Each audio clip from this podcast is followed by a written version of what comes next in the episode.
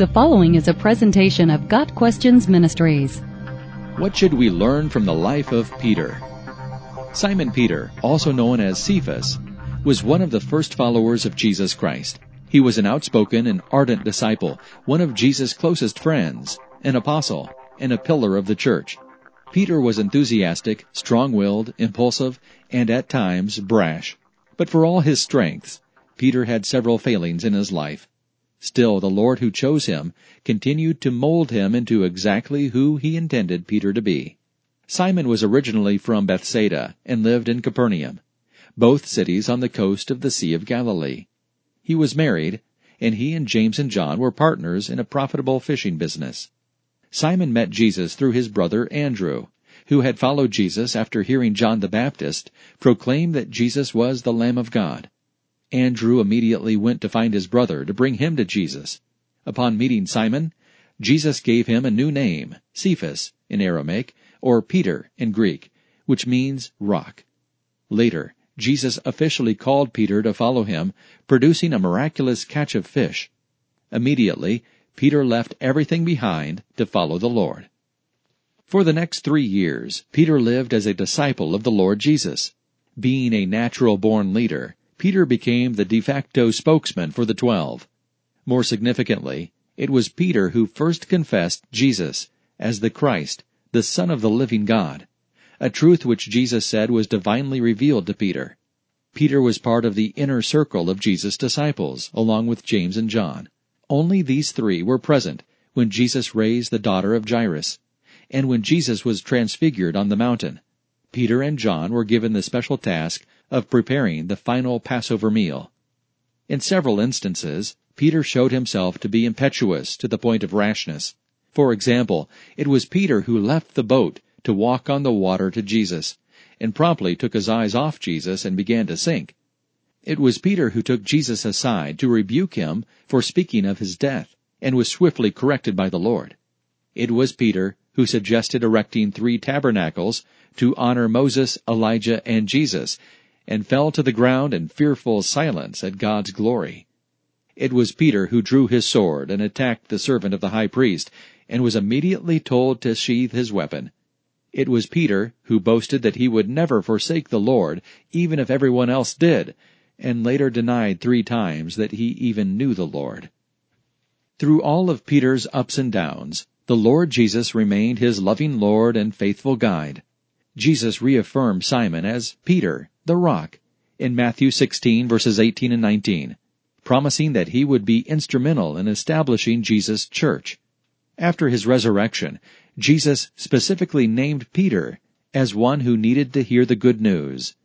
And repeating the miracle of the large catch of fish, Jesus made a special point of forgiving and restoring Peter and recommissioning him as an apostle. On the day of Pentecost, Peter was the main speaker to the crowd in Jerusalem, and the church began with an influx of about 3,000 new believers. Later, Peter healed a lame beggar and preached boldly before the Sanhedrin. Even arrest, beatings, and threats could not dampen Peter's resolve to preach the risen Christ. Jesus' promise that Peter would be foundational in building the church was fulfilled in three stages. Peter preached on the day of Pentecost. Then he was present when the Samaritans received the Holy Spirit.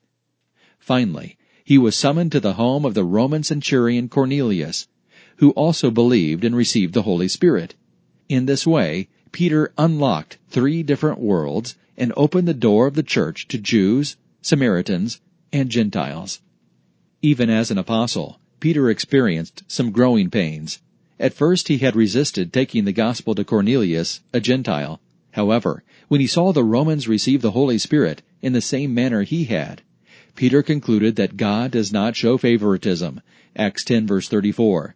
After that, Peter strongly defended the Gentiles' position as believers and was adamant that they did not need to conform to Jewish law. Another episode of growth in Peter's life concerns his visit to Antioch, where he enjoyed the fellowship of Gentile believers. However, when some legalistic Jews arrived in Antioch, Peter, to appease them, withdrew from the Gentile Christians. The apostle Paul saw this as hypocrisy and called it such to Peter's face. Later in life, Peter spent time with John Mark, who wrote the Gospel of Mark based on Peter's remembrances of his time with Jesus. Peter wrote two inspired epistles, 1st and 2nd Peter, between AD 60 and 68. Jesus said that Peter would die a martyr's death, a prophecy fulfilled, presumably, during Nero's reign. Tradition has it that Peter was crucified upside down in Rome, and although such a story may be true, there is no scriptural or historical witness to the particulars of Peter's death. What can we learn from Peter's life? Here are a few lessons. Jesus overcomes fear. Whether stepping out of a boat onto a tossing sea, or stepping across the threshold of a Gentile home for the first time, Peter found courage in following Christ. There is no fear in love, but perfect love drives out fear. 1 John 4 verse 18.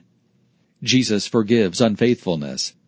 After he had boasted of his fidelity, Peter fervently denied the Lord three times.